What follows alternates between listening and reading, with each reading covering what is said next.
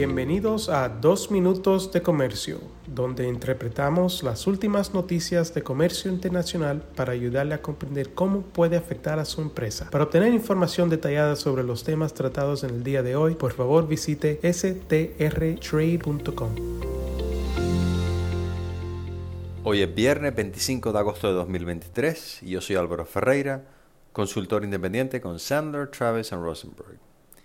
Brasil tiene un nuevo régimen de importación para envíos de bajo valor, el cual entró en vigor el pasado 1 de agosto.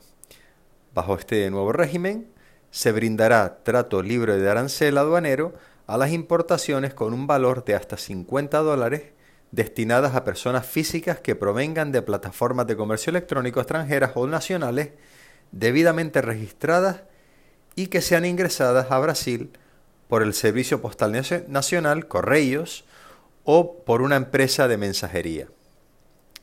Para beneficiarse de esta flexibilidad, que busca cerrar una laguna que ciertas plataformas de comercio electrónico aparentemente utilizaban para exportar envíos de bajo valor a Brasil como si fueran personas físicas en lugar de empresas, la plataforma de comercio electrónico en cuestión deberá aceptar participar en un programa voluntario conocido como Programa Remesa Conforme o PRC, administrado por la Receita Federal, es decir, la Secretaría de Ingresos Federales de Brasil. Las autoridades brasileñas indican que el proceso de certificación PRC consiste en evaluar el modelo de gestión adoptado por la empresa de comercio electrónico con el fin de minimizar los riesgos en sus operaciones con respecto a los envíos internacionales.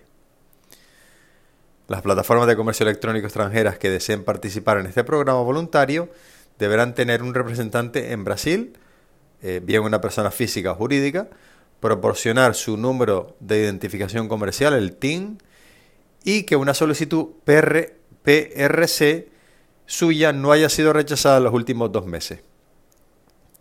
La plataforma de comercio electrónico deberá en primer lugar, tener un contrato firmado con correos o con una empresa de mensajería que incluya ciertas obligaciones específicas. En segundo lugar, proporcionar explícitamente cierta información al comprador, como por ejemplo que los bienes se importarán a Brasil, que requieren una declaración de importación y que están sujetos a impuestos federales y estatales, así como información sobre el valor de los bienes, los costos de transporte y otras tasas e impuestos, en tercer lugar, incluir visiblemente su marca y nombre comercial en la etiqueta del remitente que acompañará a la mercancía. En cuarto lugar, comprometerse con el cumplimiento tributario y aduanero, incluso con respecto a los bienes falsificados.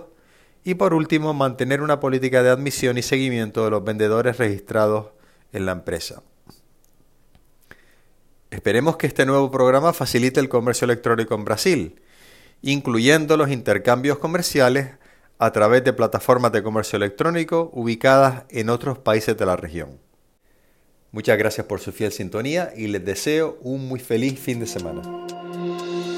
Con profesionales en nueve oficinas, Sandler Travis Rosenberg es la firma de abogados más grande del mundo dedicada a asuntos legales de comercio internacional, aduanas y exportación. Este podcast es exclusivamente para fines informativos y no constituye un servicio legal. La contratación de un abogado es una decisión importante que no debe estar basada solamente en publicidad. Pídanos que le enviemos información gratuita por escrito sobre nuestras cualificaciones y experiencia. Envíenos un correo a strespanol.strtrade.com.